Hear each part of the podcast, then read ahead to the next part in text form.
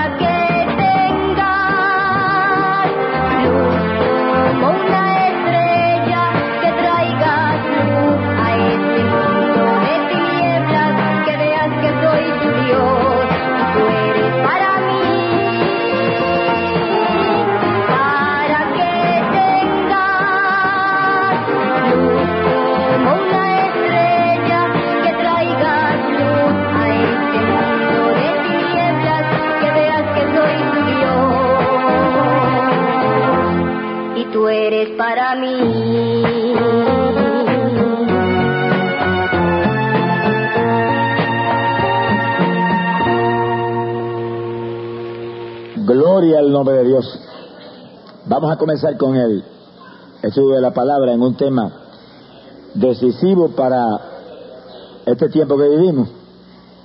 Todos los estudios tenemos que ajustarlos a este tiempo final. Aleluya. Y el estudio se titula Sin Santidad Nadie Verá al Señor. Y nos vamos a limitar específicamente al tema de la santidad como habla la Escritura. Naturalmente que el versículo, Hebreos capítulo 12, verso 14, muchos se limitan a citar eso, pero el versículo completo dice, procurar la paz con todos. Y entonces después dice, la santidad sin la cual nadie verá al Señor. Quiere decir que como un aperitivo al estudio, si no procuramos la paz con los demás, y estamos enojados con los demás, y en contienda con los demás, y en escándalos con los demás, no hablemos de santidad porque no tenemos santidad.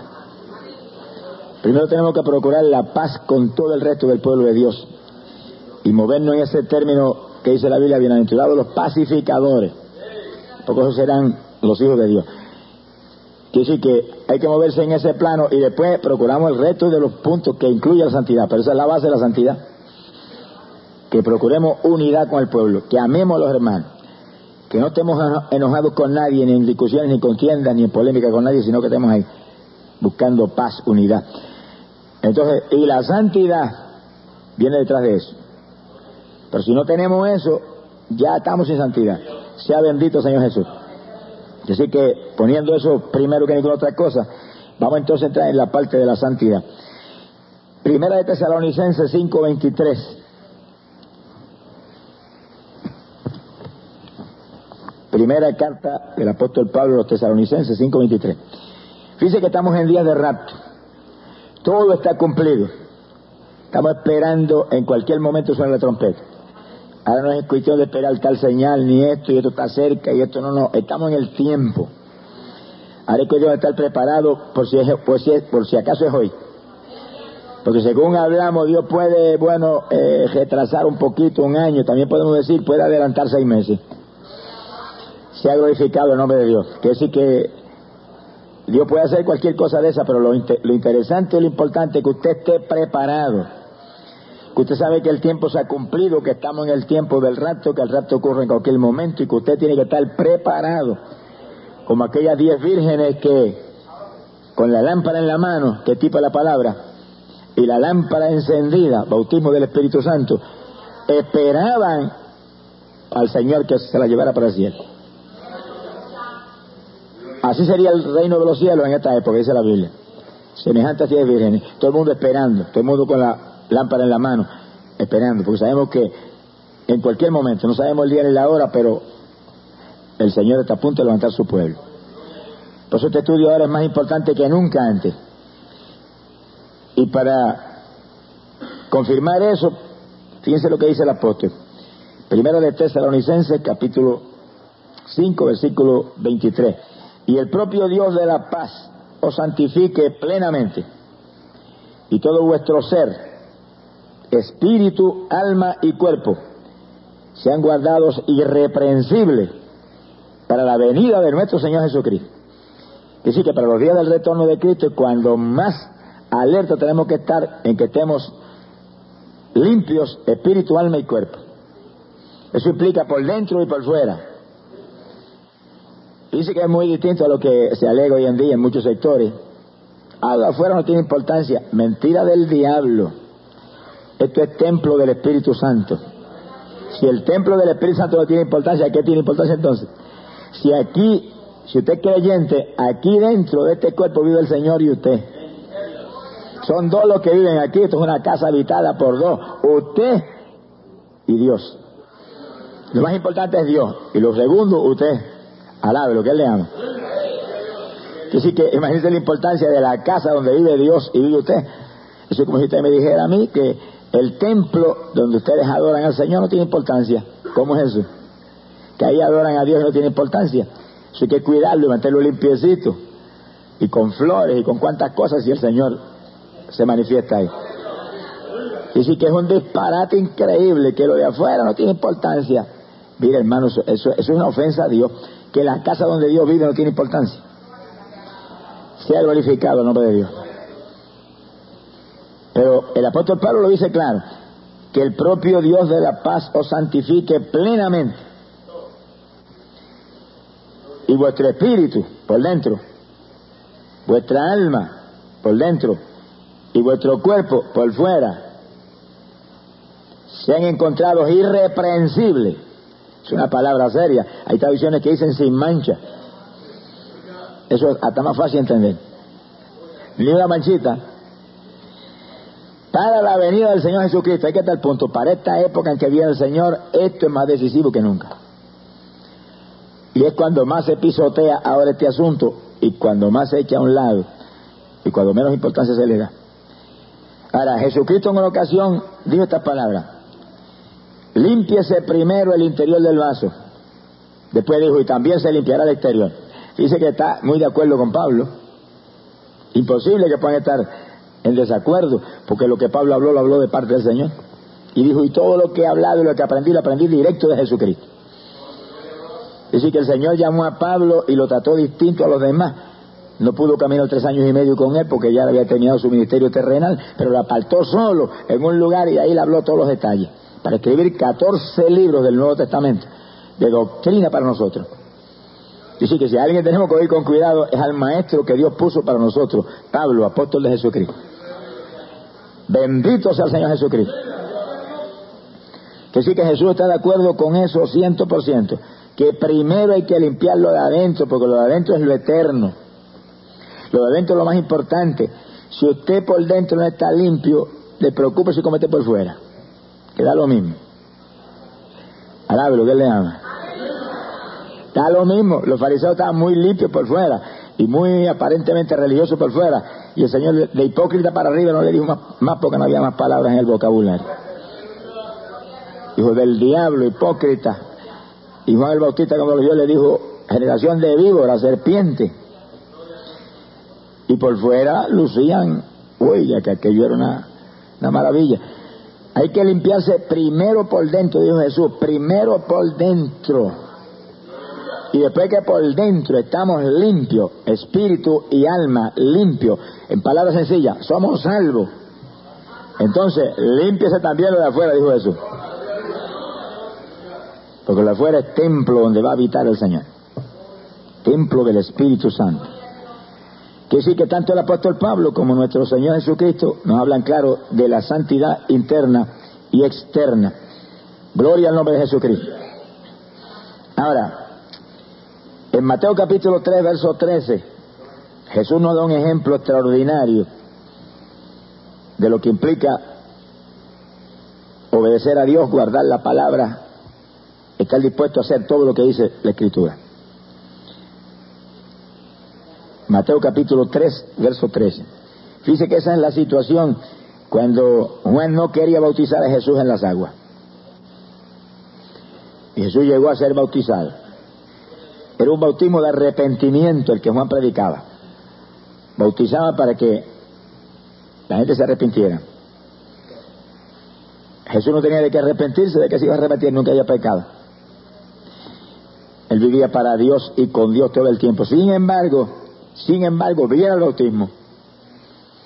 Y cuando llegó al bautismo, y Juan no quería bautizarlo, Jesús le dijo, verso 15, Mateo 3, deja ahora, porque así conviene que cumplamos toda justicia. Entonces Juan lo bautizó.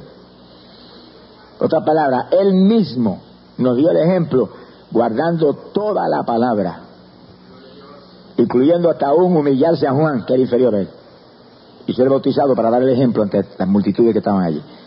Y después Juan lo señala y dice, ese es el Cordero de Dios, es el que quita el pecado del mundo. Él viene, sí, pero bautízame. O sea que mientras estaba en un cuerpo humano como este, como humano, como hombre, Jesús el hombre, guardó toda la palabra y se humilló hasta lo sumo. Dio ejemplo en todo. Gloria al Señor Jesucristo. Ahora, volviendo nuevamente al rapto, sea glorificado el nombre de Dios. El rapto que demanda, eso mismo, Apocalipsis 3, versículo 10, que dice que los que guardan la palabra de su paciencia, esos librará de la prueba que viene sobre todos los habitantes de la tierra.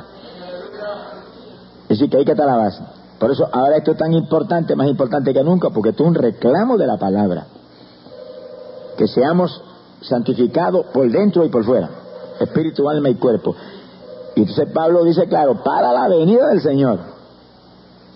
Así que relaciona el asunto con la venida más que con ninguna otra cosa. Es lo que Cristo había hablado ya, que para irse en el rapto hay que guardar la palabra.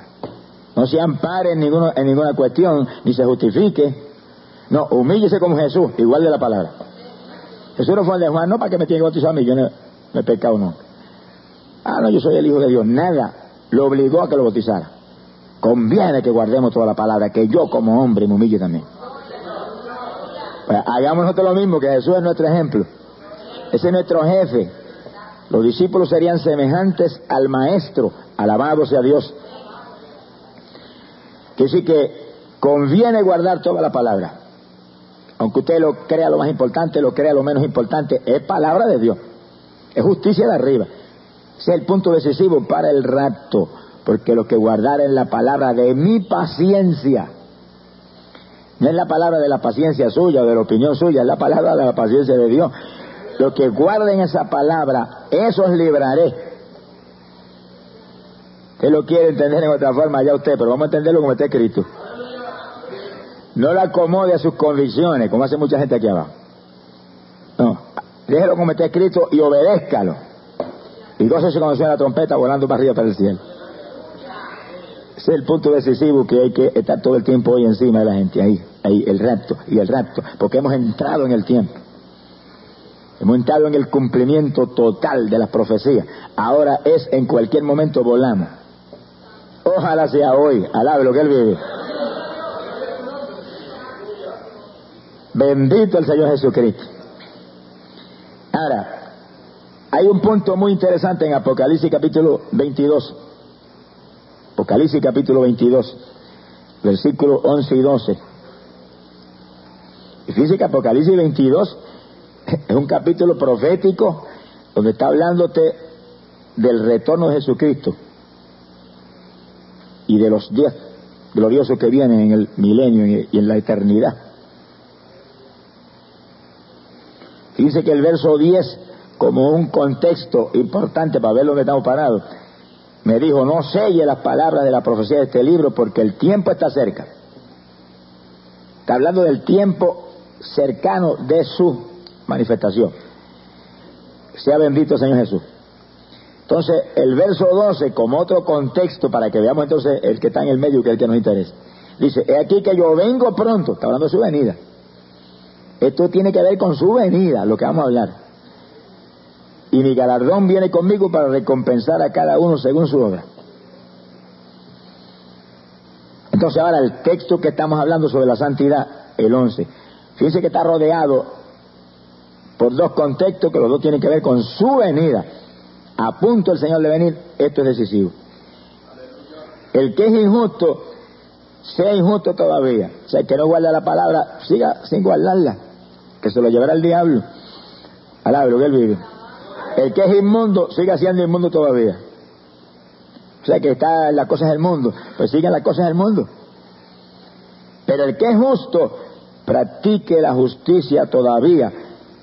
Está guardando la palabra, manténgase ahí guardando la palabra. Y el que es santo, santifíquese todavía. Hay traducciones que dicen: el que esté santo, santifíquese más. Y el que guarda la justicia, obre más justicia. Hay traducciones en esa forma. Que sí, que el que está en la palabra, asegúrese de mantenerse ahí. El que está santo y limpio, santifíquese aún más. Mi alma te alaba, Jesús. El que está en el mundo, con un poquito de inmundicia o mucha, como quiera está igual.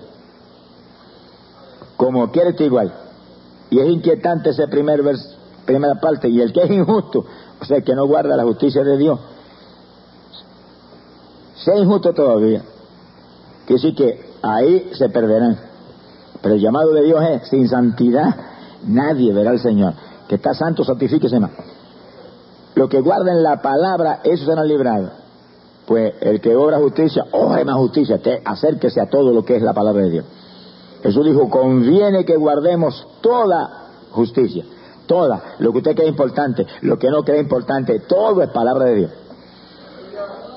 Hay cuestiones en la palabra que no son para condenación, David, los apóstoles lo hablaron eso, pero conviene que lo guardemos, porque es palabra de Dios que va a hacer que estemos más cerca de aquel y más en la confianza y en la gracia de aquel de arriba. Bueno, entrando ahora puramente en el estudio. Sin santidad nadie verá al Señor. Y empezando con la parte de adentro primero. El espíritu, lo más importante. Porque eso es usted. Usted y yo somos un espíritu que vivimos dentro de este cuerpo y que tenemos un alma. La persona interior está formada por espíritu y alma.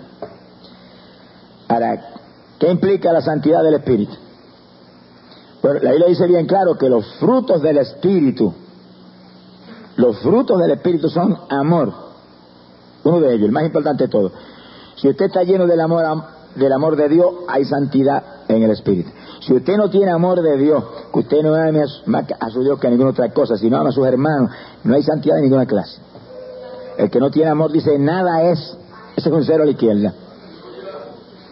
Y lo más importante del amor es que ama a sus hermanos y a Dios sobre todas las cosas. Porque es un mandamiento nuevo que Jesús dio: amaos los unos a los otros como yo os he amado. en eso conoceréis que sois mis discípulos. Que sí, que en el amor no hay contienda, no hay enojo, no hay fricciones, no hay litigio de ninguna clase, no hay bandería, nada de eso. Esos son niñerías espirituales que dañan la obra de Dios y dañan todo y dividen el cuerpo de Jesucristo. Que sí, que cuando hay santidad en el espíritu, no hay un espíritu de división, hay un espíritu de unidad, porque el amor todo lo soporta y todo lo sobrelleve. Piensa primero en los demás y después en uno. Esa es la base de la santidad. Si no hay eso, olvídese de los demás. El que no tiene amor es un cero a la izquierda. Nada es, aunque tenga todos los dones del espíritu. Sonríase, que el Señor le ama. Alabado sea Dios. Así que ese es el punto decisivo. Y el amor es paciente. Paciencia para soportar. Soporta cualquier cosa. El amor es manso. Se humilla fácilmente. Está alerta a no escandalizar a los demás, a no trastornar la paz de los demás. Gloria al nombre de Jesucristo. Ese es el fruto principal del Espíritu que tiene que estar en nosotros, porque el amor de Dios es derramado en nosotros por medio del Espíritu Santo que nos ha sido dado. Por eso que la base de la Iglesia Apostólica es el bautismo del Espíritu Santo, porque ¿de dónde viene el amor? Del Espíritu Santo. Te llena del Espíritu y seguido el sentir de uno cambia. Seguido cambia. Cuando yo me convertí, el sacerdote de aquí del pueblo me insultaba por el púlpito, porque era muy amigo mío, pero cuando me convertí se volvió un enemigo. Y de Barrabás para arriba me decía cuando se me antojaba. Y yo estaba molesto con él, tenía ganas de ir allá a decirle cuatro cosas. Pero cuando yo vine y bautizó con el Espíritu Santo, mire, apenas yo recibí el bautismo, me tiré al piso a gritar por ese hombre. Y sentí un amor por él que quería correr allá a abrazarle y decirle, yo le amo, aunque me diga Barrabás, alabe lo que él vive. Eso viene por el Espíritu Santo. Usted tiene que buscar llenura del Espíritu, porque nuestro Espíritu entra, la naturaleza de Dios se manifiesta en nosotros, y la naturaleza de Dios, lo principal es el amor. Que tanto amó que envió su propio Hijo a morir por sus enemigos aquí abajo. Que y yo, que éramos enemigos de Él, Jesús murió por nosotros. Bendito el nombre de Jesucristo. En los frutos del Espíritu, fe, confianza en el Señor, seguridad, que todo lo de Dios lo creemos. Todo lo de Dios lo creemos. Ahí está la fe y el amor unidos. Y cuando creemos todo lo de Dios y guardamos eso, hay santidad interna. Sea bendito el nombre de Jesucristo. Quiere decir que el Espíritu tiene todas las cualidades de Dios si es santo. Ya usted no vive, el que vive es Él. Para que haya santidad en el Espíritu tiene que haber un nuevo nacimiento. Usted nació de nuevo de arriba, de lo alto. Y ya usted se murió. Y si no se ha muerto, acaba de morirse. Muérase hoy. Alabe lo que Él vive. Eso es decisivo. Mientras el grano que se siembra no muere, no da fruto. Y si es decisivo que nosotros tengamos un nuevo nacimiento, el que no nazca de nuevo del agua y del Espíritu, no entra en el reino de los cielos. Lo único importante, dijo Pablo en una ocasión en sus escritos, es la nueva criatura. Porque si no hay nueva criatura, no somos creyentes. Somos un convencido de que el Evangelio es la verdad. Somos un simpatizante de Jesucristo, pero eso no salva. Hay que nacer de nuevo, hay que ser cambiado por dentro primero, por dentro primero. Mientras nos haya el cambio interno, hermano, lo demás no tiene importancia. Ni lo nombre. Pero una vez hay ese nuevo nacimiento interior del Espíritu y usted siente como Dios, lleno del amor de Dios, de la paciencia de Dios, de la bondad de Dios, que siente compasión por los que sufren y por los pobres y por... Entonces usted tiene santidad interna y usted es salvo. Ahí está la salvación. Eso es lo que salva, porque lo que se va a salvar es lo de adentro. Lo de afuera es temporal. Esto no es eterno de ninguna manera. Se salve o se pierda, esto es temporal. Y si nos vamos en el rapto, tampoco esto va a permanecer, va a desaparecer en un segundo. Se ha glorificado el nombre de Jesucristo. Y sí que el anhelo profundo, gigante de todo creyente es por dentro, en el Espíritu primero que nada, tener la naturaleza de Dios manifiesta. Entonces hay fruto en sobreabundancia, Pero cuando hay amor tiene que haber fruto, y te lo que piensan los demás. Pues está todo el tiempo buscando al amigo para hablarle de Jesús, y al familiar para hablarle de Jesús, y al vecino para hablarle de Jesús. ¿Dónde está la santidad en los creyentes evangélicos que no testifican a nadie de Cristo? ¿Dónde está la santidad? No hay santidad de ninguna clase. Si lo principal de la santidad es el amor, ¿qué amor tiene si no le testifican a nadie? Tiene un espíritu egoísta. Ah, yo soy salvo, yo adoro a Dios, yo amo a Dios, yo soy pentecostal, yo voy a la iglesia. Entonces está como el fariseo justificándose. Olvídese de eso. Usted está en la iglesia para ser entrenado, para salir para afuera a ganarse la gente. Mientras usted no le da testimonio a los perdidos, usted está en arenas movedizas todavía. No hay amor, no hay desespero por la salvación de los demás. Usted está al revés, usted está pensando en usted y los demás que se los lleve Satanás.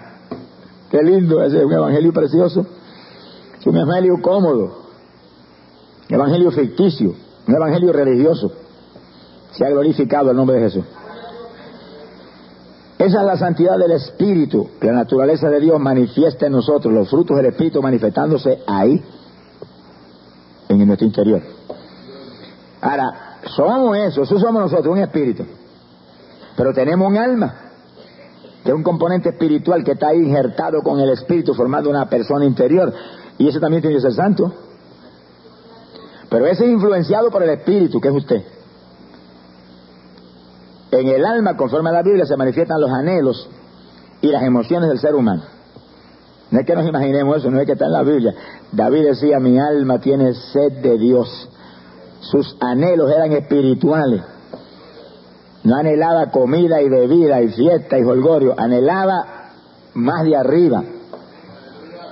Las emociones son espirituales. Usted lo que piensa es en alabar a Dios y sentir la bendición de Dios y sentir más del Espíritu y danzar en el Espíritu y saltar en el Espíritu y reírse en el Espíritu y llorar cuando los perdidos están ahí ante sus ojos. Esas son emociones espirituales de un alma que es limpia, regenerada, renovada por la palabra, llena del Espíritu Santo.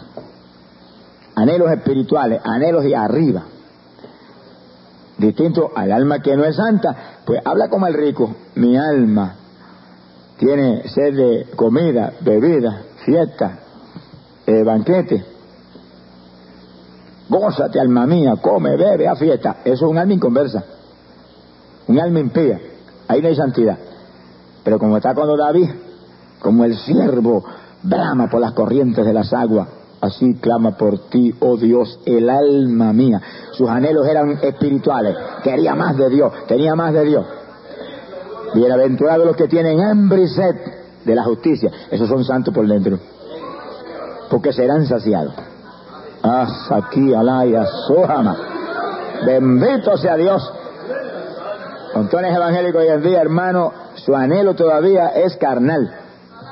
No son santos, aunque por fuera lucran como los fariseos. Alabe lo que él vive. Mientras usted ve esos anhelos, que es televisión mundana, música mundana, novelitas mundanas, y después escondidos son más hipócritas todavía, a la escondida que no lo ve el pastor. Pero el buen pastor está al lado de ellos todo el tiempo. Yo he conocido gente, mira hermano, cristianos, evangélicos, pentecostales, a los que más nos demanda Dios, a nosotros los aleluya, porque nos ha dado más que a nadie. Con literatura mundana escondida debajo de los colchones de la cama. Ahí la saca y lee y se oye que llega y la esconde ahí dentro. Hipócrita, fariseo. ¿En qué rato se va a ir? Habrá un rato especial para hipócrita, para irse. Sea bendito Señor Jesucristo. Ese tipo de evangélicos sabrá lo que es la gran tribulación, hermano. Si no se arrepiente, pues si se arrepiente ya es otra cosa. Y quema esa basura. Sea bendito Señor Jesucristo.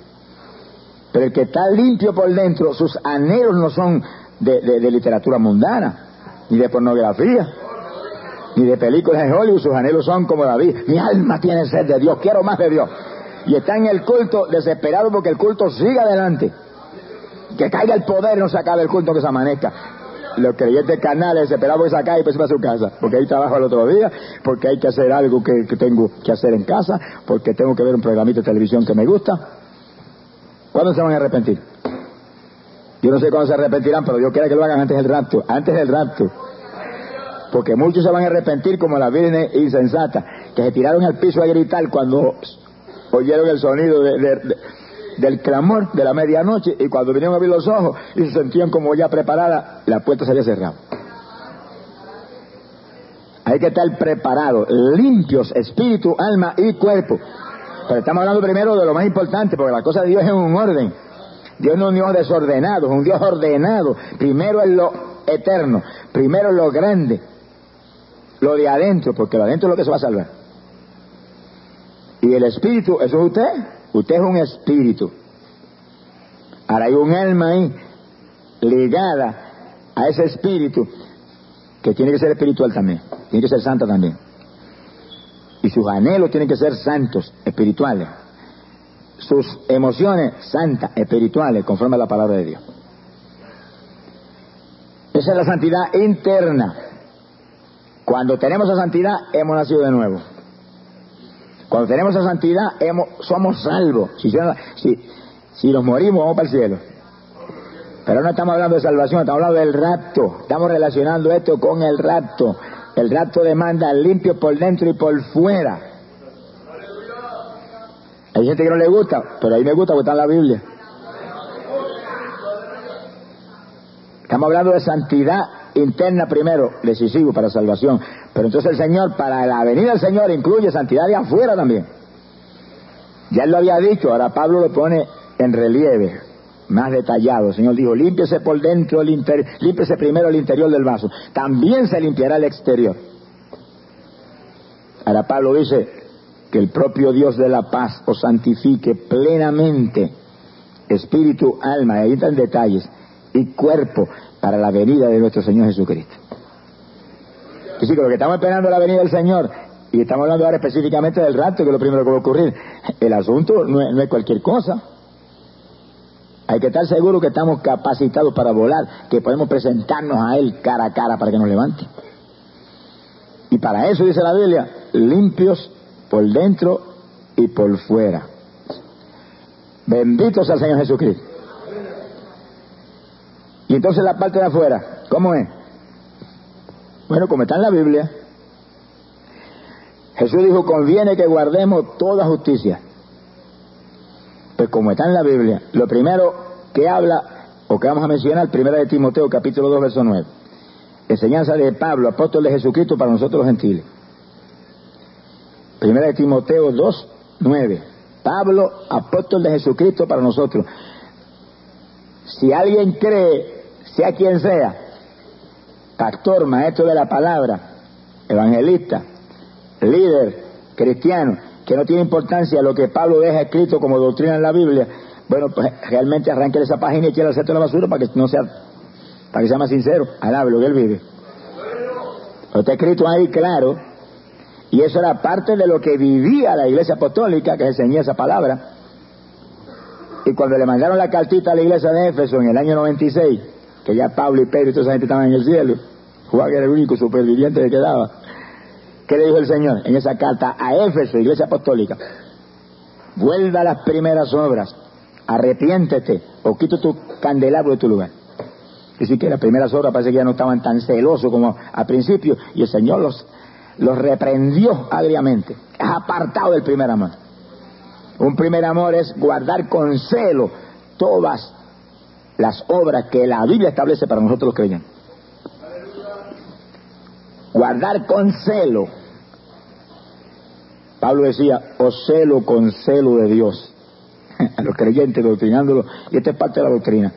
Dice que las mujeres, esto es para las damas específicamente, sonríanse las damas, que el Señor les ama, que las mujeres se atavíen de ropa decorosa,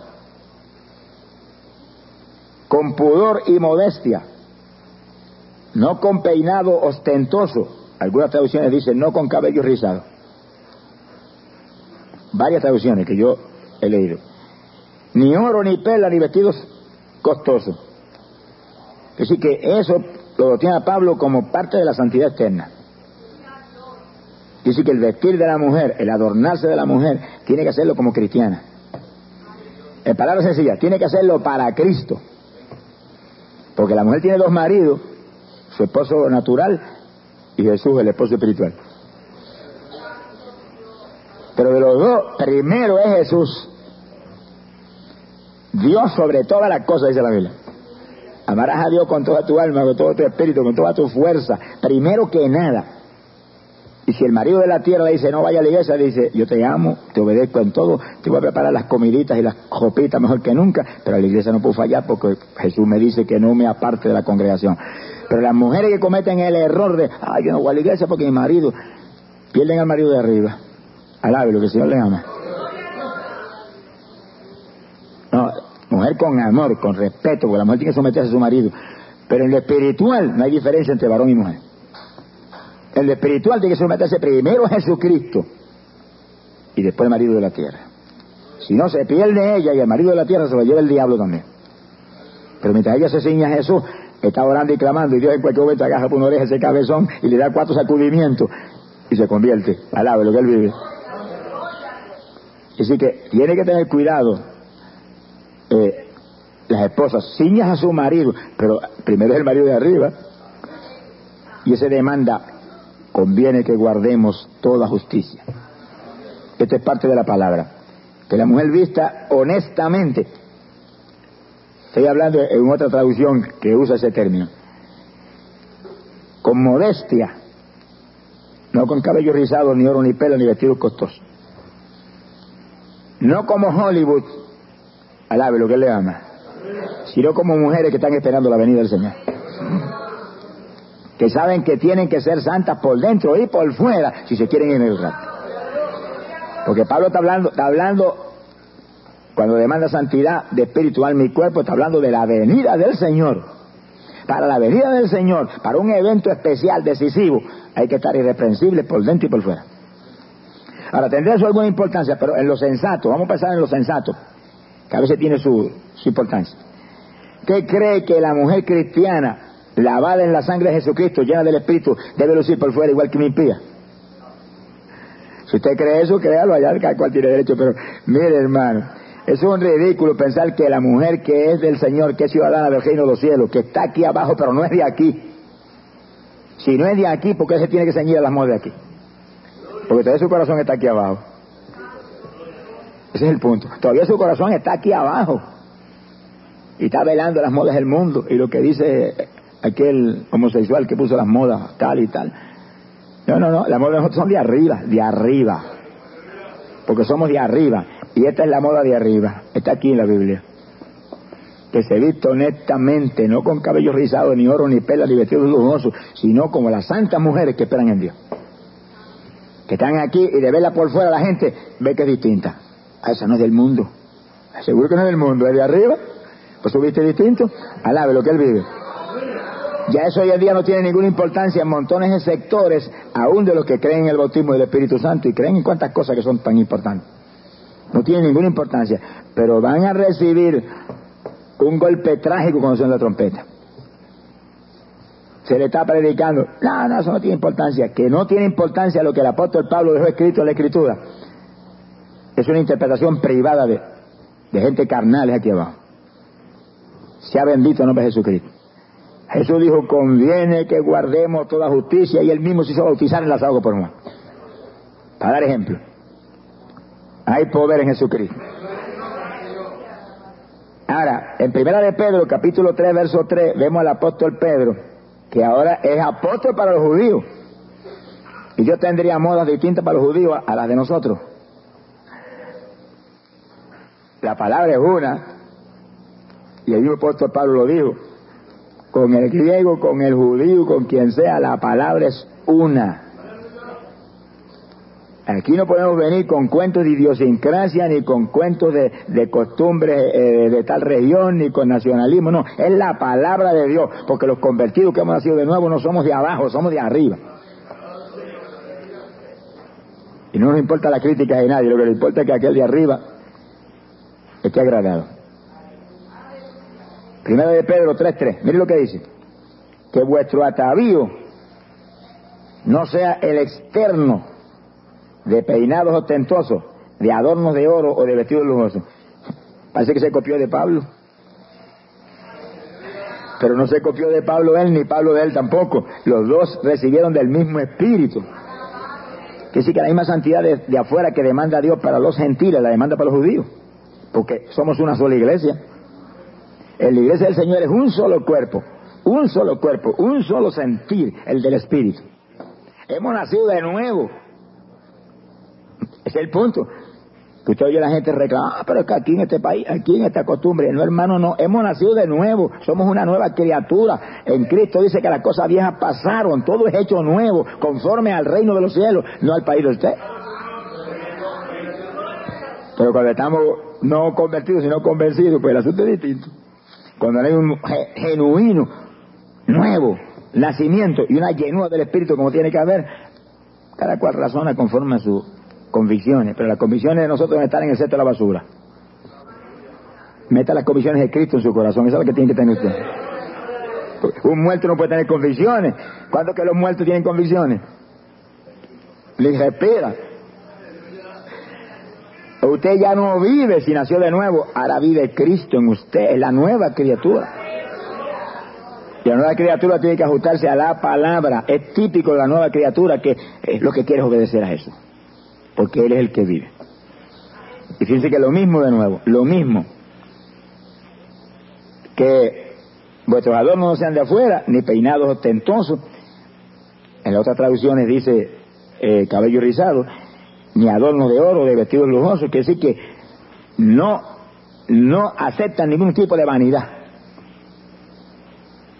Sea bendito el Señor Jesucristo. Y yo sé que montones de denominaciones evangélicas no enseñan nunca esto, por nada, no lo tocan ni de lejos. Pero lo más triste no es eso, lo más triste es denominaciones pentecostales que vivían esto y ahora le echaron el cesto a la basura y ahora son tan mundanos como los de Hollywood.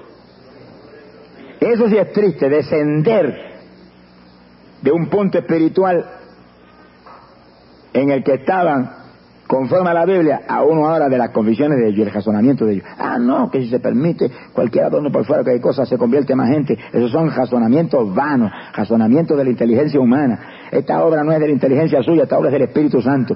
Cuando el Espíritu Santo toca a una persona y lo convierte, olvídese. Viene gritando al Señor y no hay quien le impida. Esto es cuestión de orar y ayunar y clamar a Dios para que toque las almas y se convierte la gente. Y después enséñale la palabra como está ahí. Enseñe la palabra para que limpios de espíritu, alma y cuerpo vuelen en el día que viene.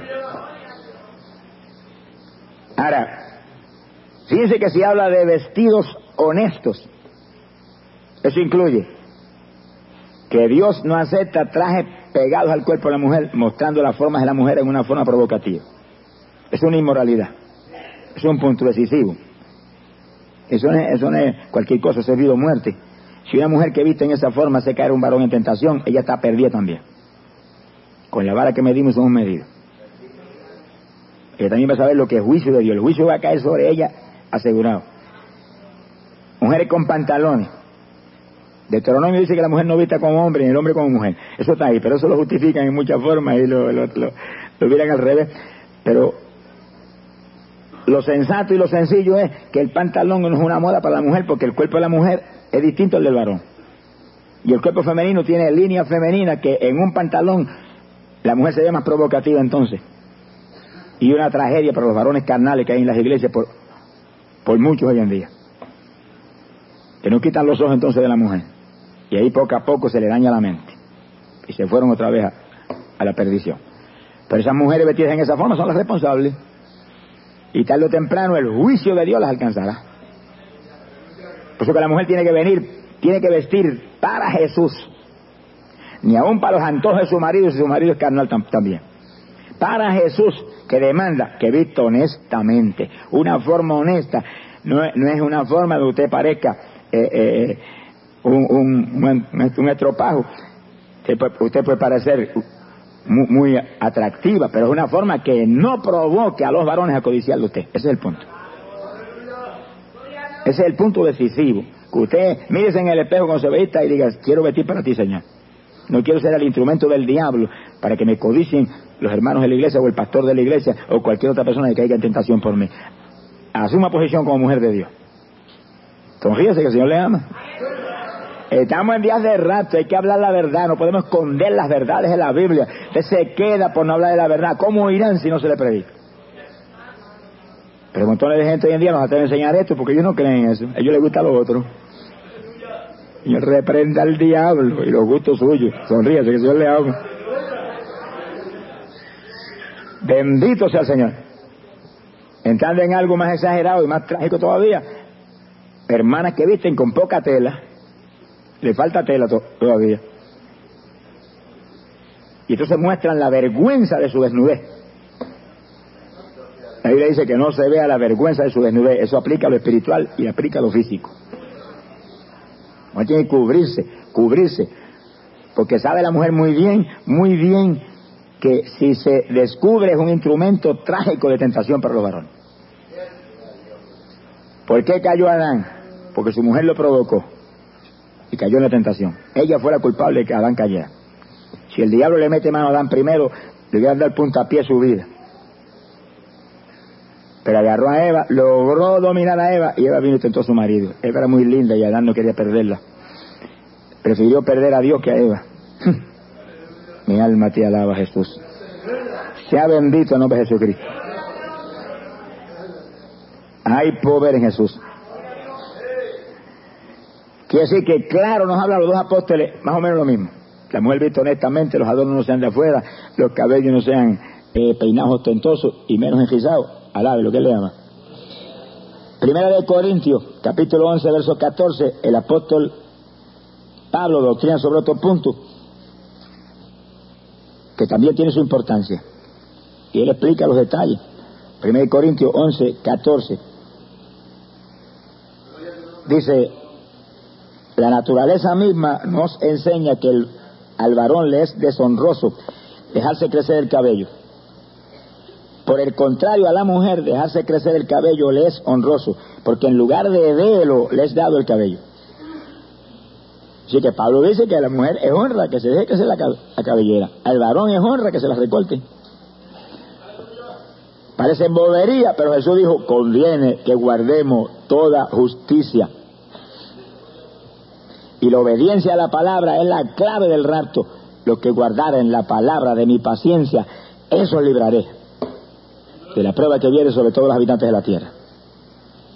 Sea bendito Señor Jesús. Fíjense ustedes que hasta los seres humanos entienden eso. A veces mujeres que se han recortado en una forma demasiado exagerada y tienen el recorte casi acá arriba como el varón, a toda plenitud como el varón. La gente que las ve dice, mira, se dio un boy. Quiere decir que los seres humanos entienden que eso es un recorte de hombre. Pero la Biblia dice, hermano, que hay cabello de mujer y cabello de varón. Eso está en la Biblia. Abra la Biblia. Apocalipsis 9, verso 7. La Biblia distingue entre la diferencia de cabello de hombre y cabello de mujer. Apocalipsis 9. Estamos hablando en el Nuevo Testamento. Hablando en el Nuevo Testamento. Apocalipsis 9, versos 7 y 8. Está hablando de los demonios langosta. Esa invasión de diablo que va a salir aquí en los días terribles que vienen de juicio y que van a picar a los habitantes de la tierra. Y entonces dice que sus caras eran como caras humanas. Sin embargo, hay traducciones que dicen como cara de hombre. No sé la traducción de ustedes cómo dice. Pero hay tradiciones que dicen su cara era como cara de hombre y otras como esta, dice su cara era como cara humana. Ahora, el verso 8, tenían cabello como cabello de mujer. Yo sí que la Biblia dice que hay cabello de mujer. ¿Qué dijo Pablo? Un cabello que es mucho más largo que el del varón. No estamos hablando de exageraciones de que usted tiene que, de que yo vaya con una yarda a medirle a ver si tiene un octavo pulgada menos hoy que ayer. Eso, mi hermano, las ridiculeces están fuera de orden. Lo importante es que usted tiene que tener un cabello que le cubra, porque su cabello lo ha sido dado a manera de velo. Que le cubra. Que cualquiera que ve que ese es cabello de mujer. Después usted ore a Dios para que Dios le dirija. Porque si usted siente raro cortarse un poquitito, no lo corte. Lo que haga con duda es pecado, dice la Biblia. Dios es el que sabe las cosas. Te tiene que ser dirigida por el Espíritu de Dios. Pero lo importante es que hay cabello de mujer y cabello de varón. y es honroso para la mujer dejarse crecer la cabellera porque le da la manera de velo, le cubre. El velo quiere decir que usted está sujeta a Jesucristo primero, que es la cabeza de toda potestad, y después a su marido.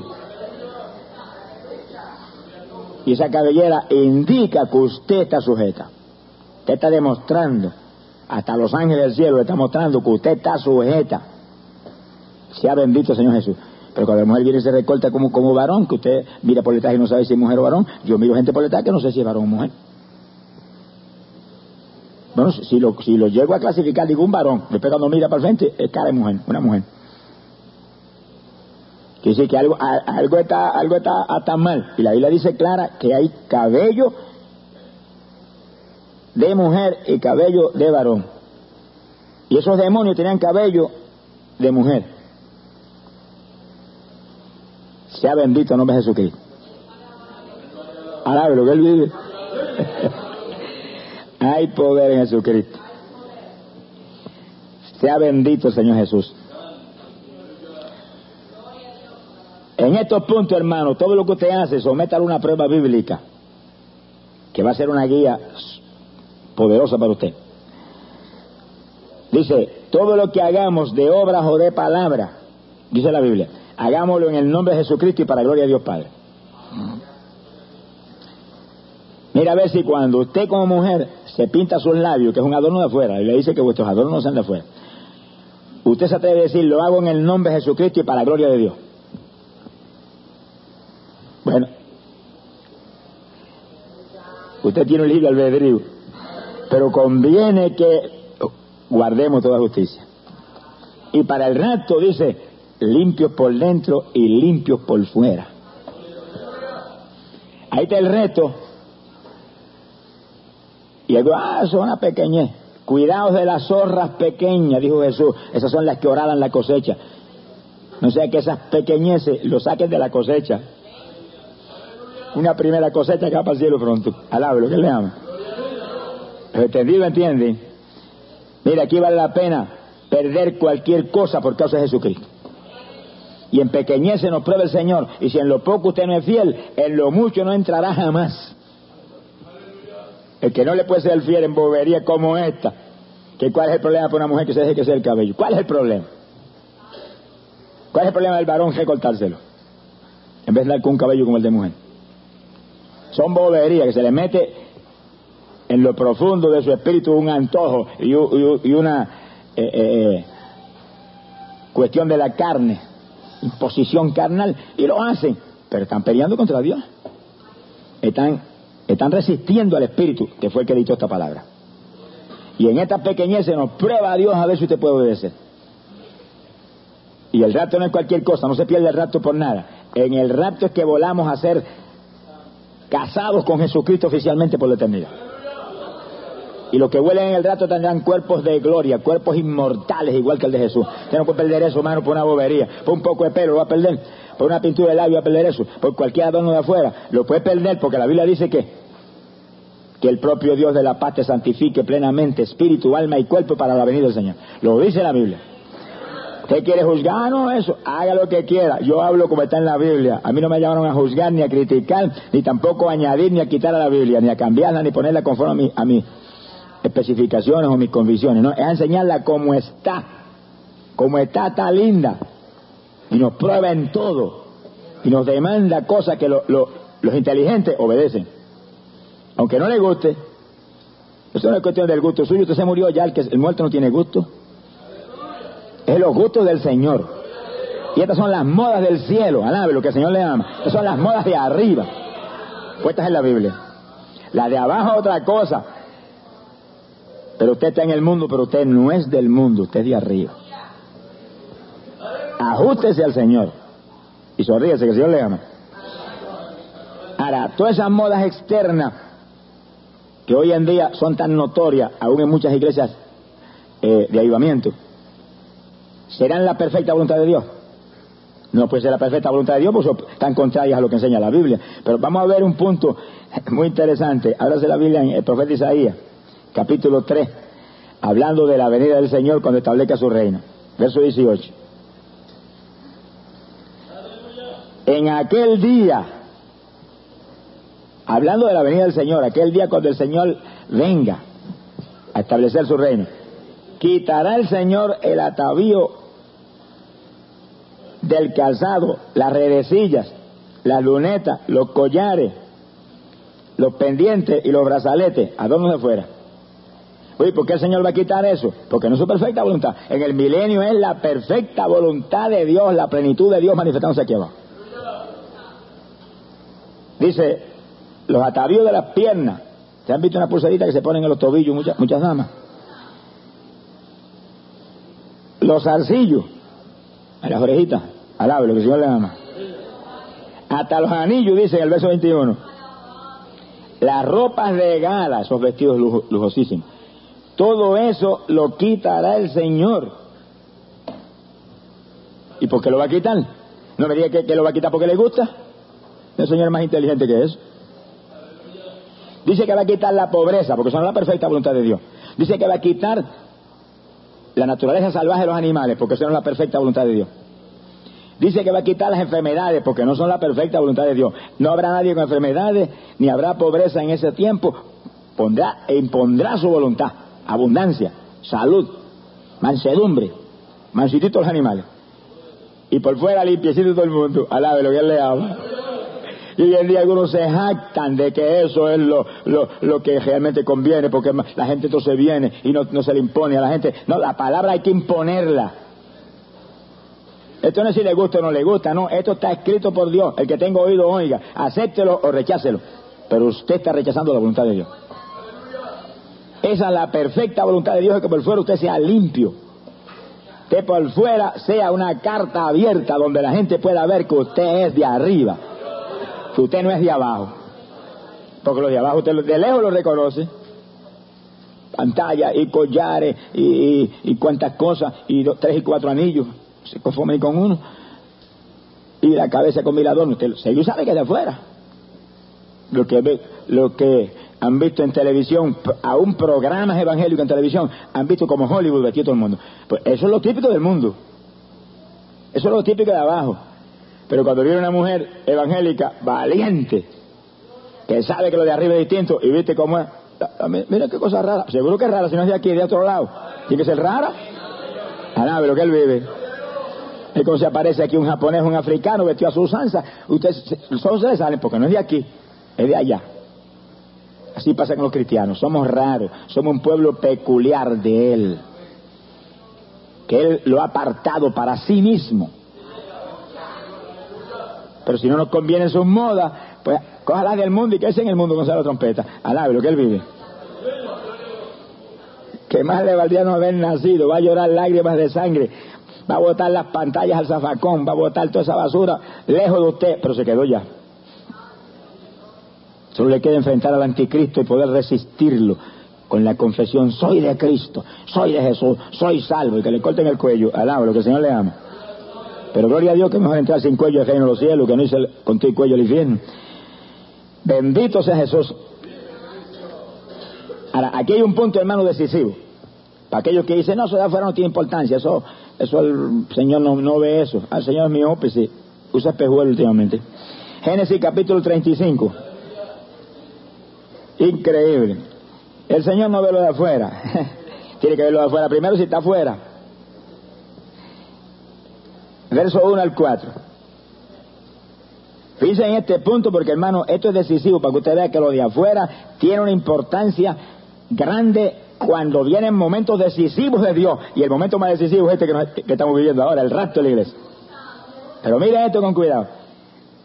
El Señor llamó a Jacob: levántate y sube a Betel. Verso 1. Quédate allí.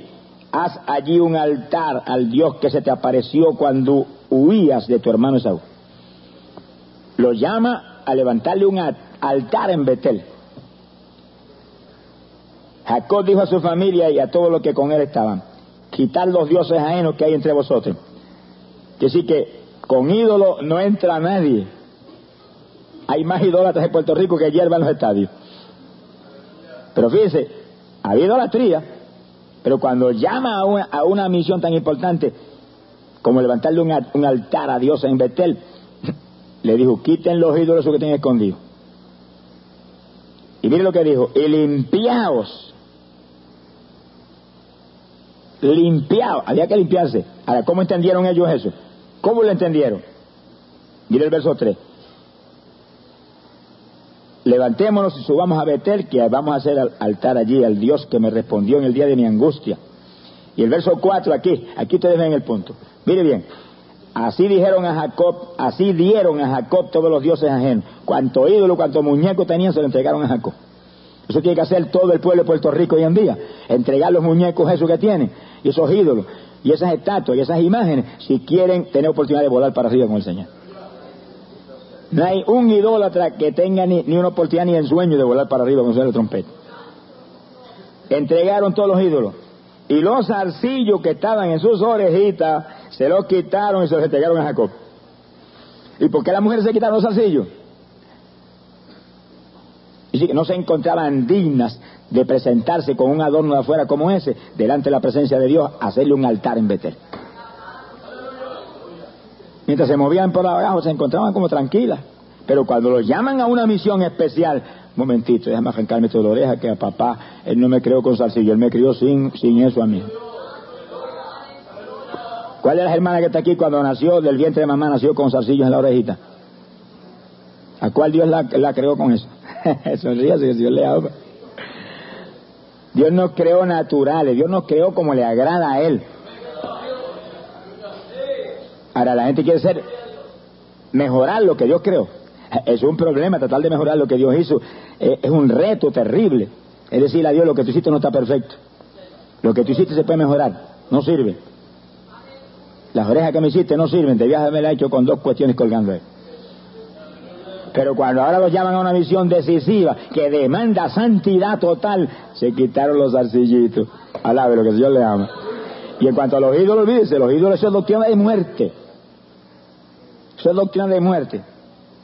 Y dice que Jacob escondió debajo de una encina que estaba junto a Siquem toda esa basura. Lo enterró, alabe lo que él vive. Debajo de un árbol lo enterró. Quiere decir que para irse en el rapto, cualquier cuestión de afuera puede robarle la bendición a la gente. Porque aquí nos atrevieron. Lo de ahora es más grande que levantarle un altar a Jehová. Lo de ahora es volar para arriba para el mismísimo trono de Dios que vamos. Enfrentarse a Dios ahí, a todo el poder de Dios que te tome y te transforme en un cuerpo inmortal en un segundo. Para la vida del Señor, que seamos encontrados santos, espíritu, alma y cuerpo. Y dice, irreprensibles, sin mancha, para ese encuentro con Jesucristo. Y Apocalipsis dice, el que esté limpio, límpiese más. Pues el que está limpio por dentro, límpiese por fuera también. Ni de que cumpla promesa ni nada. En la perfecta voluntad de Dios están todas las garantías de que Dios va a cumplir lo que prometió. Porque Él es fiel y verdadero. Pero en la voluntad permitida, eso es algo que se antojó a usted, Dios lo permitió. ¿Qué le pasó a Lot? Los ángeles lo sacaron de Sodoma. Huye a las montañas. Ah, no, a las montañas no, hay esa ciudad pequeñita. Dios lo permitió, esa es la voluntad permitida de Dios. Allí encontró gente tan mala como los de Sodoma y Gomorra, que escaparon del juicio por culpa de él, porque todo estaba para juicio. Iba a arder Sodar también, pero cuando se antojó Lot, los ángeles, vete ahí, que hasta que tú no te salgas de aquí no podemos hacer nada. Y cuando se metió en Sodar, después que vivió ahí, le cogió miedo a la gente tan malo que eran, y se fue a una cueva. Mire dónde se fue, a una cueva, cuando Dios lo mandó a las montañas. Arriba, a la altura, al fresco, allá estoy yo contigo. Y sí que se buscó su propia voluntad y se ajustó, y Dios se lo permitió. Pero la voluntad permitida de Dios puede traer tragedia, hasta aún la condenación. Porque la voluntad permitida de Dios no es obediencia a Dios, es duda de Dios, es una duda de que Dios puede cumplir y hacer. Lo de Lot terminó peor porque en la cueva se emborrachó y sus hijas tuvieron relaciones sexuales con él y nacieron dos naciones paganas de ahí, que fueron Moab y Amón, enemigas del pueblo de Dios de Israel. Mira hasta dónde van las consecuencias de la desobediencia. Y sencillamente, ¿qué fue lo que hizo él? Ajustarse a una voluntad que él creyó conveniente y darle la espalda a la voluntad de Dios. Y su propia mujer, cuando iba caminando para afuera, miró para atrás y se perdió también. Salieron las cosas mal todas. Lo único que se salvó como por el fuego, al lado de lo que él vive. No hay nadie más inteligente, hermano, que vivir en la perfecta voluntad de Dios. Y ora en todas sus oraciones: Señor, ponme en el centro de tu perfecta voluntad, aunque no me guste, aunque me tire al piso y grite como un muchachito malcriado de eso y me arrastre por el piso, fuérzame a tu perfecta voluntad, que tú sabes lo que conviene, yo no sé. Es el que se ha convertido de todo corazón. ¡Ay, Samaya! Esos son candidatos para el rapto. Que pueden obedecer a Dios en cualquier circunstancia, me guste o no me guste, me duela o no me duela. Alábelo, que él le ama. Hay poder en Jesucristo. Sea bendito el Señor Jesús. Que sí, Dios reclama a la mujer hoy en día que vista con sensatez, que se adorne sensatamente, no dice que no se adorne nada, adorne con sensatez, pero que los adornos no sean de afuera, ostentosos y mundanos y típicos del mundo vanidoso en el que vivimos. Pues, ¿qué le cuesta a la mujer hacer eso? Muchas mujeres, no, yo me veo mejor así. Bueno, usted en su vista carnal se mira en un espejo y se ve mejor así, pero los hombres espirituales llenos del Espíritu Santo no la ven mejor así. La ven como una cosa artificial. Como vio Jehú a Jezabel, que se pintó y se arregló las cejitas de arriba y se las sacó y se presentó Jehú, y Jehú se tiraron de cabeza para abajo. Era un hombre lleno del poder de Dios que venía a hacer lo que Dios había dicho. Le salió mal, la tiraron de arriba y se hizo un pedazo y los pejos lamieron su sangre. Los pejos le comieron la pintura. Mi alma te alaba, Jesús, alaba, y el Señor le ama. Quiere decir que esos son vanidades que le pueden costar caro a muchas mujeres hoy en día. Yo estoy enseñando la palabra y enseñando las cosas que Dios ha mostrado. No juzgo a nadie por nada. Yo puedo ver como la vea. Dios me libre que hoy día está condenado, va para el infierno. Yo no puedo decir eso. El juez es Jesucristo. Es el que puede juzgar. A mí no me llamaron a juzgar. A mí me dice la Biblia: no juzguéis para no ser juzgados. A mí me llamó a predicar, a enseñar con amor, tratar de ver lo que conviene al pueblo de Dios. Ahora, cada cual tiene un libre albedrío. Usted tiene un libre albedrío. Usted quiere hacer lo que está fuera de la Biblia, usted será responsable de sus actuaciones. Pero el hombre prudente, la mujer prudente, el hombre sensato, la mujer inteligente, se ajusta a la Biblia como Jesús, que era todo Dios en un cuerpo humano, se tuvo que ajustar. ¿Cuántos de ustedes, las damas que están aquí, con sinceridad, hablen con sinceridad, que los sinceros tiene más oportunidad de entrar que los hipócritas? ¿Cuántos de ustedes pueden considerar ver a María pintada? Con zarcillo aquí en las orejas, con collares aquí en el cuello, con un boy, alabe lo que el Señor le ama, un recortito eso pequeño. ¿Cuántos de ustedes pueden ni siquiera pensar en eso? Mujer santa que esperaba a la voluntad del cielo. Si en el Antiguo Testamento, tan profundo como Génesis, se quitaron la pantallita, como decimos en Puerto Rico, los zarcillos, cuando fueron llamados a levantar el altar. Cuando Jacob le dijo: límpiense. Jacob no dice: quítense los zarcillos, no dijo eso. Límpiense. Y las mujeres se quitaron los zarcillos. ¿Qué quiere decir? Que ellas consideraban que no estaban limpias con eso ahí. Habían dañado sus orejas. Sonríase, que el Señor les ama. Quisieron mejorar la oreja que le formó Dios. Esa es la más atractiva. Es una vanidad. Dios sabe cómo hace las cosas. Dios sabe cómo hace las cosas. Él creó a Eva natural. ¿Quién se atreve a decirme que cuando Eva la creó de la costilla que sacó de Adán, y Adán vio aquella criatura tan linda que la vio? ¿Estaba pintada? ¿Tenía colorete por aquí? ¿Estaba recortada? ¿Tenía zarcillo en las orejas? ¿Tenía anillos en los dedos? ¿Tenía pulseras y collares? Eva, nada natural. Sin embargo, Adán la vio tan linda que no quiso perderla. Mire, comió del fruto. Dijo: si no como del fruto, pierdo a Eva. Si como del fruto, me muero con ella. Mejor me muero con ella. Alabe lo que él vive.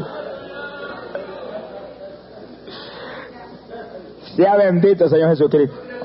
Mire si era atractiva. Si lo que Dios hace, lo hace bueno, hermano. Pero vamos a verlo en la Biblia, porque decimos ciertas cosas, pero cuando las vemos en la Biblia nos suenan mejor. Génesis capítulo 1, verso 31, viendo sobre la creación. Miren lo que dice. Y vio Dios todo lo que había hecho. Eso incluye a Adán y a Eva. Y aquí que era bueno en gran manera. Estaba perfecto lo que había hecho. Hizo a Adán perfecto, a Eva perfecta. El pecado fue lo que dañó todo después. Pero cuando Él los creó en su perfecta voluntad. Dios no se mueve fuera de su perfecta voluntad jamás. Y cuando permite por los antojos del hombre, las cosas salen mal siempre. ¿Qué le pasó a Balaam, el profeta, cuando Dios le permitió irse a donde los de Balac? Que le dijo, no vaya. Y al otro día vino Balaam, mira, ahí están de nuevo. Después que Dios le dijo, no. Debió haber votado a los príncipes cuando llegaron. No, lo siento, Jehová dijo que no. Goodbye. Pero estaba lleno de codicia, estaba loco por eso, porque sabía que había dinero por el medio. Ese es el problema. El amor al dinero es una maldición. Y cuando volvió donde Dios, mira que están ahí, vete. Ahora iban la voluntad permitida de Dios por sus antojos. Lo pasaron a cuchillo los hijos de Israel. Un profeta de Dios como Balaam, que era un vidente que veía con los ojos abiertos las visiones. ¿Cuánto quisiéramos nosotros tener la bendición que tenía Balaam? Y se lo llevó el diablo por codicioso. Pero lo trágico fue cambiar la perfecta voluntad de Dios. No cometa ese error. No cambie la perfecta voluntad de Dios, porque le va a costar el rapto. La perfecta voluntad de Dios que la mujer vista honestamente. Que los adornos no sean de afuera. Ni cabello rizado, ni oro, ni perla. Que se deje crecer el cabello para que le sirva de velo. Esa es la perfecta voluntad de Dios que está en la Biblia. Que me venga a mí a probar con la Biblia cualquiera de los que están hoy en día en ese modernismo externo. Que me lo pruebe con la Biblia. No, hombre, hermano, no puede probar nada. Nada. Si las mujeres del séquito de Jacob, límpiense que vamos a levantar altar a Jehová en Betel. Y si no estamos limpios y sin ídolos, no podemos. No le dijo qué cosa había que limpiar. Lo primero que se quitaron fue la pantallita. Alabe lo que el Señor le ama. Las mujeres sabían, tenían convicción de que eso no era agradable a Dios. Pasa que te gustaba y así, y gente hace lo que le gusta, pero el que hace lo que le gusta y no lo que está en la Biblia no ha nacido de nuevo. Y en el rato se van nuevas criaturas en el Señor. Bendito Señor Jesucristo. Todo ese asunto de afuera es sencillamente un sentir de la carne. Gálatas capítulo 5, verso 24, dice la Biblia que los de Cristo Jesús han crucificado la carne con sus pasiones y con sus deseos. Esos son deseos de la carne. Me pinto en los labios porque quiero parecer más provocativa, quiero parecer más elegante, quiero verme mejor, pero es un deseo de la carne. Y personas que están en ese movimiento, yo le he preguntado cara a cara, y cuando se pintan las mujeres de tu iglesia, es un sentir de la carne o del espíritu, y han tenido que decirme de la carne, porque quieren verse mejor. Eso no es ningún pecado que quieran verse mejor. Esa es la contestación que me han dado. Pero esa no es la perfecta voluntad de Dios. Esa es una voluntad permitida de Dios, como lo permitió en Jezabel, pero el fin de Jezabel no fue muy lindo. Sea bendito el Señor Jesucristo. La Biblia dice, todo es lícito. Ah, Dios permite cuantas cosas, pero no todo conviene. Todo lo que está fuera de la perfecta voluntad de Dios no conviene, aunque Dios lo permita. En el principio, ¿qué comía la gente? Semillas y fruta. Y después, cuando la cosa siguió adelante, Dios le permitió comer carne y cuantas cosas. ¿Y cuánta gente hoy en día sufren de cáncer y cuántas enfermedades por las hartas de carne que se dan? Que se le pudren en el intestino y le llenan de toxinas la sangre y al momento aparecen con úlceras y con cáncer y cuántas enfermedades. Que los médicos mismos dicen que las enfermedades casi todas vienen del exceso de comida y las comidas irritantes, llenas de grasa que come la gente. Le prohibió comer carne cerdo a sus hijos al principio y después lo permitió. Como cuando permitió a Moisés darle una carta de repudio a los maridos de las mujeres. ¿Y qué explicó Jesús? Por la dureza de sus corazones. Así es el asunto. Quiere decir que el hombre es el culpable de ciertas cosas que Dios ha permitido, pero no conviene. No conviene. Y antes no comía, ahora todo el mundo come carne de cerdo, pero montones se llenan de colesterol, se les endurecen las arterias a los 50 años, para el cementerio. Y antes también. Porque no es la perfecta voluntad de Dios, es la voluntad permitida de Dios, no hay garantías de nada. Sonríese que si Dios le ama. Se ponga triste y la trompeta suena ya mismo. Alabado sea Dios, alábelo. Sea bendito, Señor Jesucristo. Fíjense que la Biblia dice, no toquéis lo inmundo, y yo os acogeré. Toda esa moda de afuera, ¿de dónde son? Son de Dios o del mundo. Del mundo, puesta por homosexuales, puesta por gente expertos en moda, que son inconversos toditos, y gente impía, y gente atea, y gente que lo menos que piensan es en Dios. Eso pone la moda. Y usted ve montones de evangélicas cogiendo como corderitos detrás de esos impíos. Y pasa un año y viene un traje hasta los tobillos, y ahí van todas las mujeres. Y al año, ahora viene el traje más arriba de las rodillas, y ahí van las mujeres. Montones evangélicas. Está bien que las impías lo hagan porque son del mundo. Pero usted, mujer evangélica, tiene las modas puestas arriba. Están puestas de arriba. Ya están aquí en la Biblia. Y esas modas son inmutables, no cambian. Dios lo hace todo bueno, no tiene que cambiar nada. Alabe lo que Él le ama.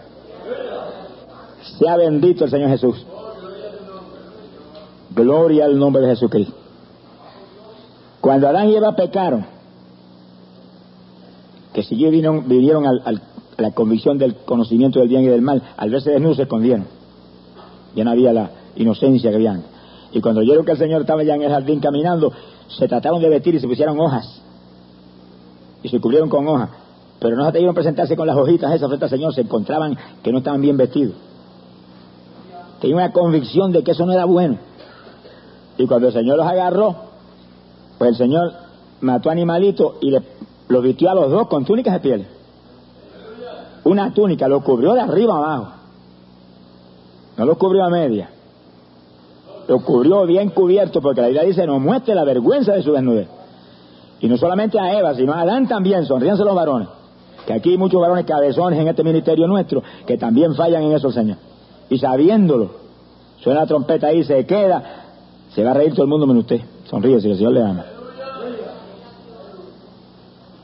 Si es peligroso que la mujer vista indecorosamente, mostrando su desnudez, mostrando sus carnes, y los varones la codicen y caigan en pecado, lo mismo sucede con los varones. Cuando caminan por ahí por la cajetera más tranquilo, o en los patios de su casa sin camisa y pantalón cortito por acá arriba, cualquier mujer impía que pase por ahí lo codicia, y a lo mejor una mujer casada que está adulterando con usted, y tan adúltera es ella como usted que la provoca. Es decir, que el asunto no es solamente las mujeres, es los varones también. Eso es parte de la santidad externa. Es santidad externa. Santidad externa. Otro día yo estaba redarguyendo a mí por ciertos varones aquí en el ministerio, que cuando me vuelvan a hacer eso a mí en una campaña, ahí los voy a mandar derechito de la campaña para su casa, para acá. Cuando vengan acá le cuentan al escuadrón lo que le pasó. Si no lo hago, ay de mí. Así que llévense sus pantalones largos cuando vayan conmigo a una campaña, y pónganse sus camisas cuando estén en la casa. Alabe lo que el Señor le ama. Se ponga triste que estamos a punto de volar para el cielo. Esto es para asegurarnos el vuelo. Alabe lo que Él vive. Queremos asegurarnos el vuelo, no queremos quedarnos. Ay de los que se queden. Ayer lo dice, ay de los habitantes de la tierra y del mar, porque desciende el diablo con toda ira, sabiendo que le queda poco tiempo. ¿A quién le va a meter más leñas a los evangélicos? Que dice que el anticristo hará guerra contra ellos y les será dado vencerlos. ¡Qué terrible! Si nos quedamos porque queremos, porque Dios quiere llevarnos, somos sus hijos. ¿Pero a quién se va a llevar? Lo que estén guardando la palabra de mi paciencia, eso libraré. Ese es el punto. ¿Qué palabra? Toda la palabra. Conviene que guardemos toda justicia. Gente en la perfecta voluntad de Dios. Eso es lo que se va. Gloria sea Dios. Mire, hay personas, hermanos, que están en ese modernismo externo, que son llenos del Espíritu Santo. Yo no los juzgo por nada. Predican con unción, que yo escucho sus mensajes y me gozo. Sin embargo, hay sectores evangélicos que no los invitan a predicar, aunque lo anhelan.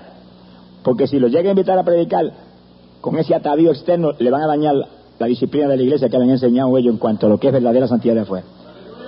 Entonces, esa gente, por una bobería de afuera que no significa nada, que no le añade nada, pero le quita mucho, tienen puertas cerradas en lugares donde el mensaje que Dios le ha dado, que es un mensaje de poder y del Espíritu, llegue y lleve bendición.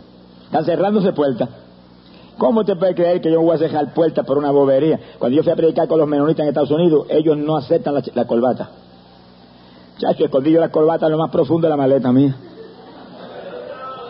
Al lado de lo que él vive.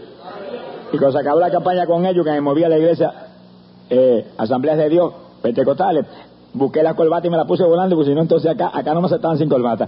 O sea, te preocupes, esto es una bobería, esto no significa nada, una vanidad más aquí abajo. Ni salva ni condena, ni se molesta a Dios por esa bobería. Pero, usted ajústese para poder llevar la palabra. Si Pablo hizo más, esto es una bobería. Pablo se peló a rapacoco. Sonríase, que Dios le ama. Se mondó para poder entrar en la sinagoga y que vieran que él no estaba en contra de la ley y poder predicarle a Cristo a los judíos. Mire qué clase de amor había en ese corazón de ese hombre. Mire, no es fácil eso, hermano. ¿Quién le gusta recortarse y no dejarse un pelo en la cabeza y quedarse uno ahí sin un cabello? Eso no le gusta a nadie. Eso no es fácil, hermano. Eso no es fácil. Pablo lo hizo por poderle llevar el mensaje a los judíos. Y lo dijo, con los judíos hago como con los judíos, con los griegos como con los griegos, con los romanos como con los romanos. El asunto que yo llevo es la palabra. Eso es amor de Dios.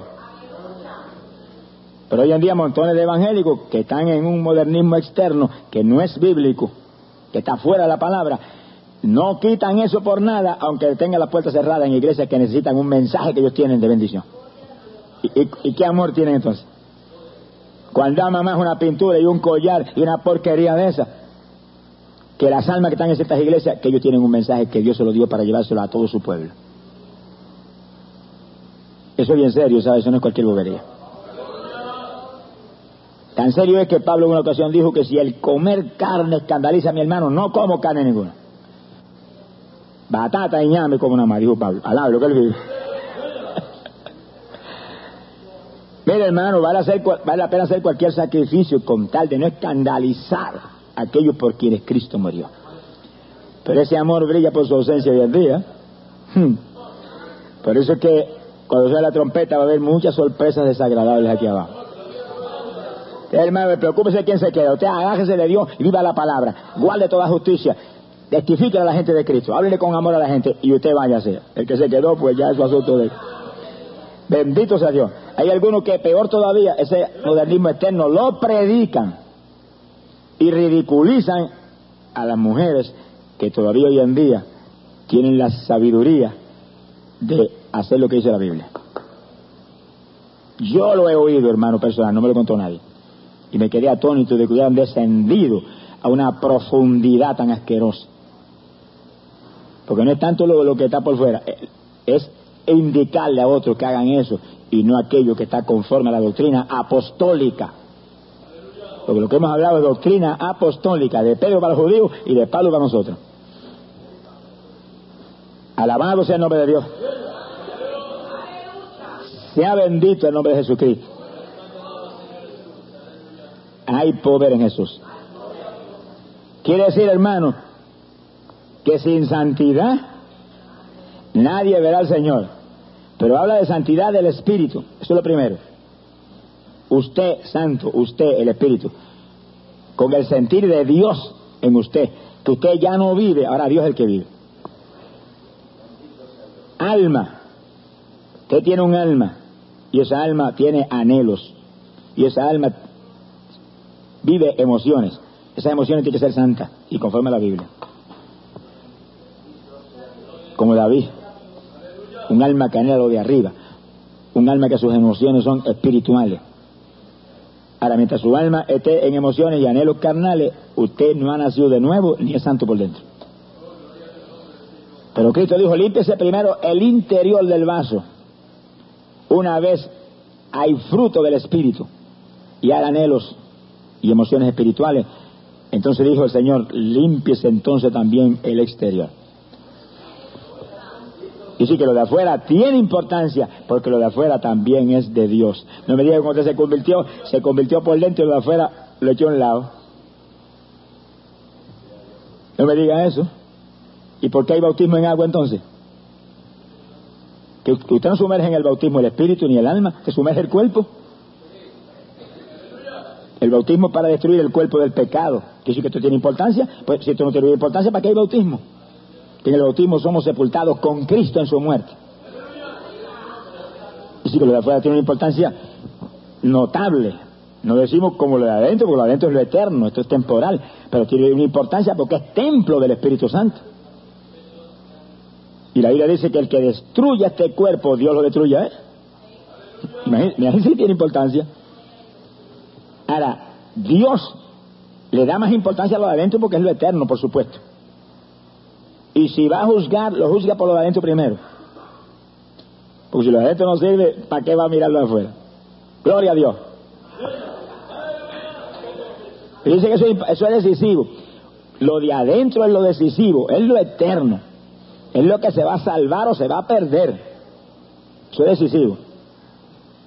Pero lo de afuera es lo que ve la gente.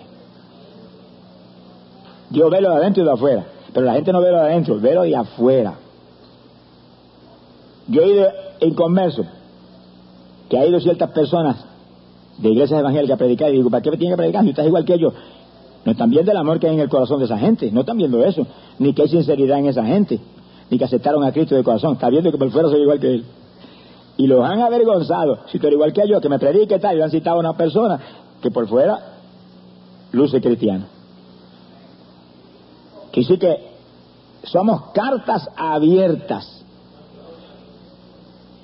que la humanidad ve y puede leer de vernos por fuera que somos de arriba. Sea bendito Señor Jesucristo. Y según muchos llenos del Espíritu tienen puertas cerradas en tantos sectores donde deben estar predicando porque el mensaje que tienen es de arriba y no pueden predicar porque lo de afuera no luce cristiano. No luce cristiano, hermano, porque lo de afuera está igualito que los del mundo. Yo me digo a usted que las modas de Dios son las del mundo, que las del mundo están puestas por el diablo y las de arriba están puestas por Dios. ¿Cómo van a ser iguales? Dios puso las modas, vistió con túnica de arriba abajo y cubrió bien cubierto a Adán y a Eva, los dos, varones y mujeres. Entonces los varones, que el Señor le ama. Y a través de sus apóstoles, no es cualquier doctrinita, doctrina apostólica, dijo que vuestros adornos no sean de afuera. Y los detalles que hemos hablado en esta mañana, que sí que eso tiene su importancia. Eso era típico en la iglesia apostólica.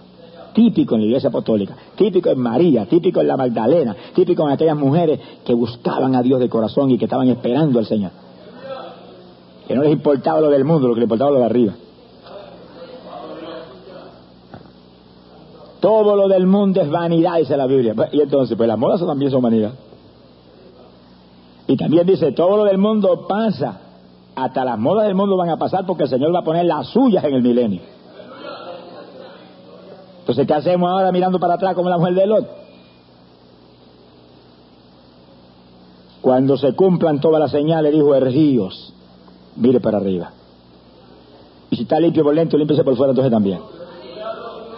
Levantad la cabeza porque vuestra redención se acerca. Esta es la época de echar a un lado todo lo que no está conforme a la Biblia y dejarnos, hermanos, de cuestioncitas que nada edifican, que nada añaden, pero que le puede costar caro a usted. Sea bendito el nombre de Jesucristo. Esta es la época, hermano, esta es la época. Son los días decisivos. Todo está cumplido. El Señor está a punto de levantar su